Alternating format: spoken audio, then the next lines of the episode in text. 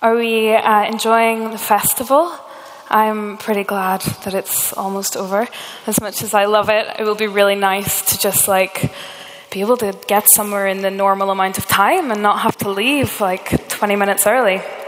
So that's going to be exciting. The weirdest thing I've ever seen in the festival, I was thinking about this today, because you see, there's like this weird thing, you just see the most random things during the festival. Last year, just out in Tollcross, I was up really early. I think I was like going somewhere at 7:30 in the morning, and I saw this man crossing the road with a snake around his neck. Like, it was alive because it was moving. You do not need to take snakes for walks because they don't have legs, so there are other options. So I don't know what he was doing, but the festival attracts a lot of strange people. But we love it anyway. Anyway, that has nothing to do with what I'm talking about. I was just thinking about that. I want to tell you a story. When I was at university, my friends and I formed this little club. It was one of those sort of late night, we're going slightly crazy, it's 5 hours until the deadline, and I've only just written out the question kind of clubs. And we called ourselves Team Last Minute, which was incredibly accurate, really. It wasn't very original. But it was honest, and I'm not very proud of it, but I was a very active member of Team Last Minute. I probably could have been crowned queen of Team Last Minute. I needed the fear to get things done, to get anything finished. We would install ourselves in our computer lab like 24, 48 hours before the deadline, live off Tesco meal deals, keep each other in the straight and narrow and off Facebook. I was a music student, so sometimes we would even have a little nap in a practice room. And then at the end, we'd rejoice to our completion and toast to Team Last Minute and vow never to do it again until the next hand-in. Is anybody else with me, or am I alone? Good. I'm seeing a few hands. Yeah, we understand each other. I didn't finish badly. I got a good degree in the end, and I did eventually get my act together and knuckle down. But throughout some of those times when I was beating myself up for not starting something sooner, do you know, I didn't always finish well. Am I a little bit poppy? I feel like I'm a little poppy. Okay, maybe not. I didn't always finish as well as I could have. And that's one of those phrases that we hear a lot of these days. It sounds like everybody wants to finish something well, whether it's a job or a degree or a project, we want to finish well. And over the summer, we've been spending some time in the Old Testament looking at the life of Moses. I'm a big fan of Moses. I've always loved him. I've loved his story. And I've loved being reminded this summer and refreshed again in those stories of this man who was commissioned by God despite his inadequacies. Yeah, and his lack of confidence. How he held fast to God while waiting in the desert. In that place of preparation, he held fast to God.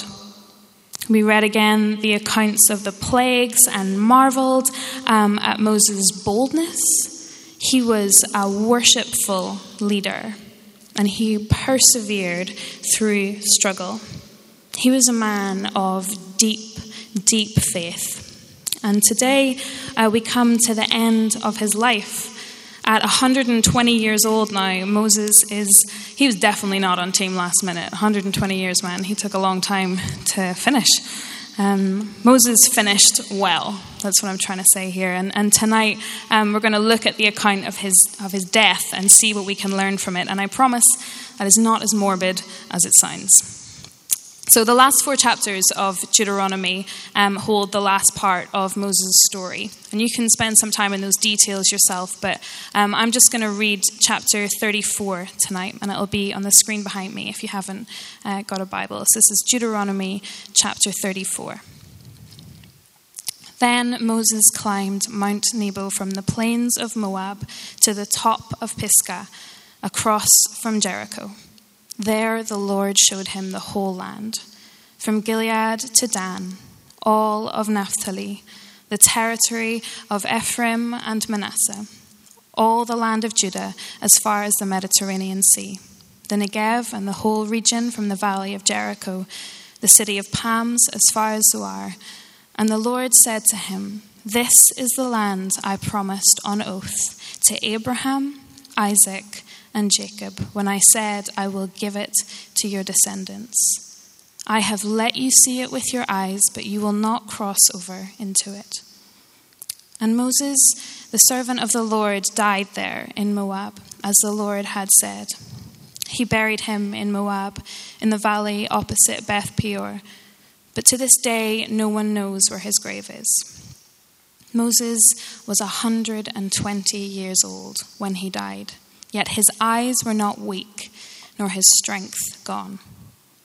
The Israelites grieved for Moses in the plains of Moab 30 days, until the time of weeping and mourning was over. Now Joshua, son of Nun, was filled with the spirit of wisdom because Moses had laid his hands on him. So the Israelites listened to him and did what the Lord had commanded Moses. Since then, no prophet has risen in Israel like Moses, whom the Lord knew face to face, who did all those signs and wonders the Lord sent him to do in Egypt, to Pharaoh and to all his officials and to his whole land. For no one has ever shown the mighty power or performed the awesome deeds that Moses did in the sight of all Israel. Let me pray.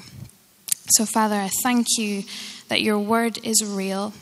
Thank you that it can be trusted, that we can stand the weight of our lives upon it. Thank you that it is not a dead and dusty book, but it is alive with your Spirit and that you speak to us through it. So we welcome you, Holy Spirit, now to come and speak to us, to come and speak to our hearts. Amen. Sometimes we are so guilty, or at least I know that I am, of rushing over Scripture to get to the important bit, you know, to get to the bit that we recognize or the bit that we really want to read and just want to get past all those details.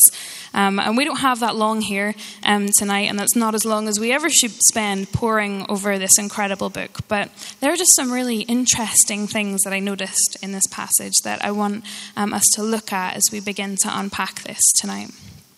This passage starts with an incredible picture.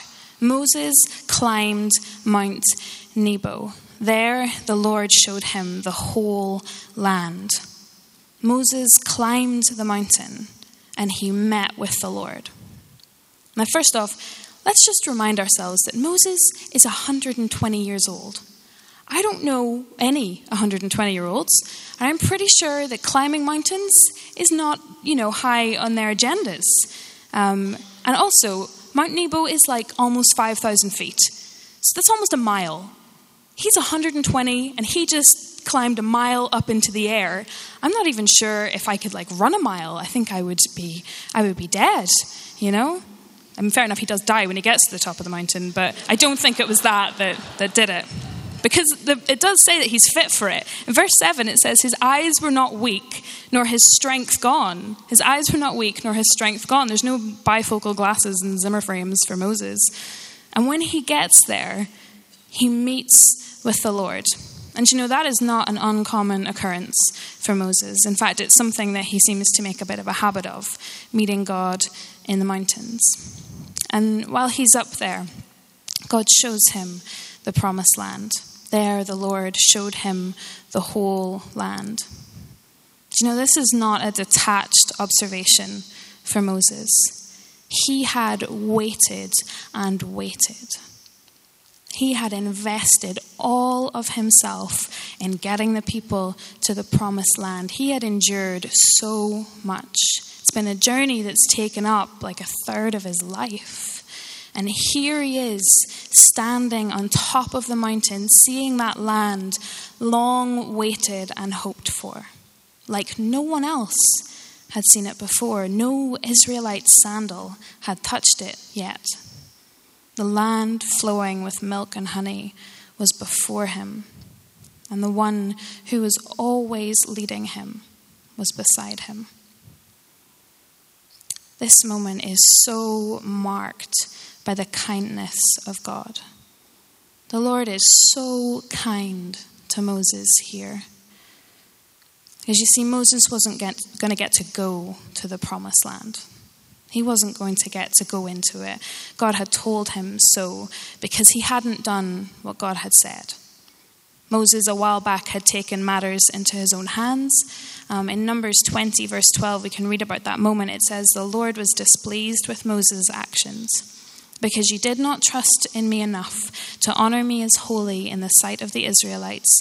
You will not bring this community into the land I give them." You can imagine Moses' jaw dropping and his pleas starting. That sick feeling of realization coming over him, all that he had worked for and waited for. I'm sure we could focus on that, and I could try and figure out why God sometimes gives and sometimes takes, but I'm not going to do that, because what I read in chapter 34 on Deuteronomy is saturated in the kindness of God. Moses could have been cast out for what he had done, but he wasn't. He was not rejected from God's presence. He had messed up, but he was not rejected. Look at the end of that passage. What an accolade to go out on. "Since then, no prophet has risen in Israel like Moses, whom the Lord knew face to face." The one who had always met with God was here again, meeting with God. Moses' life was shaped by encounter. Look back on his life. The defining moments were the ones where he was in the presence of God. At the burning bush in Egypt, in the wilderness, was always encounter. And here, at the end of his life, he was where he had always been. With the only one who really mattered, with the one in whose presence he was welcome. Does encounter with God shape your life? I don't mean is it part of your life, but does it shape your life?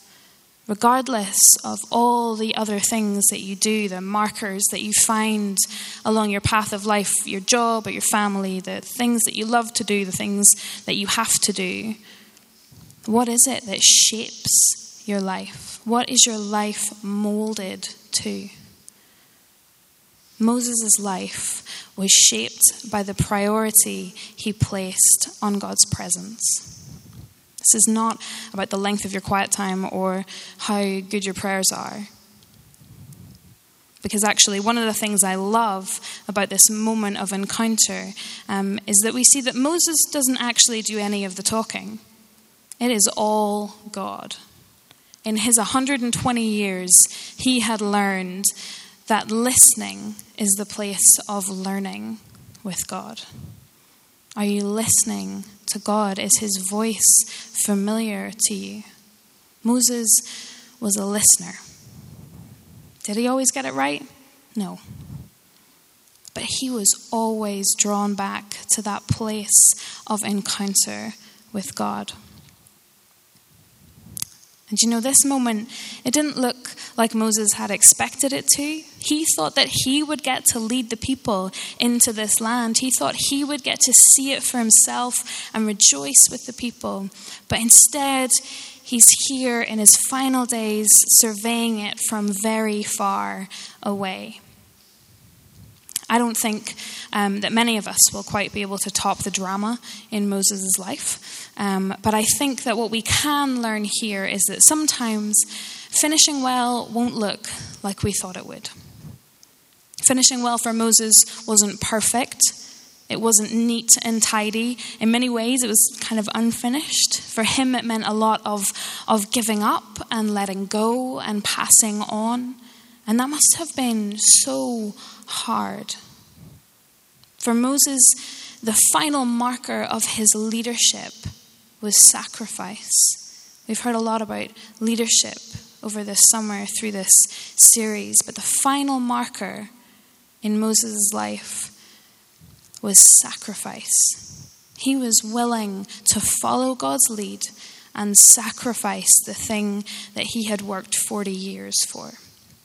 He passed the baton willingly onto Joshua. He commissioned him. He laid his hands on him. He lauded him to the people. And he watched them begin to trust in Joshua the same way that they had trusted in him. You can't really get through this section of Moses' life without talking about the legacy that he left. All the things that I recapped at the beginning, the perseverance, the boldness, all part of the legacy he left. And that is the key. He left his legacy. Moses knew that he couldn't take his legacy with him. He wasn't holding on tightly to his leadership status and breathing down Joshua's neck and being an awkward, hovering shadow, always there, offering an opinion on how he might have done it differently. There's nothing more annoying. Moses let go. He let go and he surrendered. He surrendered to God. I wonder what you need to surrender to God. It's one of those things that we keep having to do again and again in this life as a follower of Jesus. If you were to picture the things in your life being held in your hands, are they open or are they clenched tight? Do you know, I don't think that Moses was afraid of what letting go might mean for him. I don't think he was afraid. Maybe his age helped with that perspective. Old people always have a lot more perspective on what's important in life. He trusted God completely. He had always been a man of faith. Sometimes wavering faith, sometimes small faith, sometimes faith that needed a friend to stand alongside him. But faith nonetheless. By faith, he left Egypt. By faith, he threw his staff down before Pharaoh for it to become a snake. By faith, he kept the Passover. By faith. And Hebrews 11 tells us that faith is confidence in what we hope for and assurance about what we do not see. Confidence and assurance. That's mad, isn't it? Having faith is about the bravest thing that you can do. There is no doubt about that. But when your faith is in God, it's also the smartest thing that you can do. Is surrender easy? Of course not.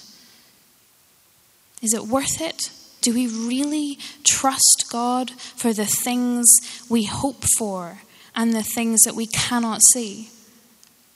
Sometimes finishing well won't look like we expect it to. Sometimes life will not look like we expect it to, but it will always look like God expected it to. He was not surprised by this turn of events. We touched on it a bit tonight, but one of the things that you often hear when talking about Moses is that it's so unfair that he didn't get to see the fulfillment of everything he worked for, that he had given so much of his life and energy, he had poured himself into this thing, and then he only got so far, that he didn't get the prize, he didn't get to lead the people triumphantly into the promised land, that he didn't get what he wanted. And sure, it's true. He did not get to the promised land. We know that. It is right there for us to read. But you know, I think that Moses got exactly what he wanted. If we fast forward through the Bible to Matthew 17, we come across this fairly incredible account entitled The Transfiguration. And it's basically when Jesus and a couple of his close friends went up this mountain, another mountain, and Jesus revealed his glory to them.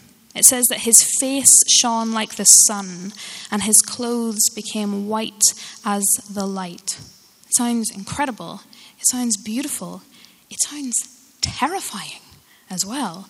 I think it's fair to acknowledge that, because actually what we read about after that is how the disciples that were with him got a little bit freaked out, which is fair enough. And that kind of is what we sometimes take from that passage. But there's this tiny little short verse in that passage that we could so easily skip over.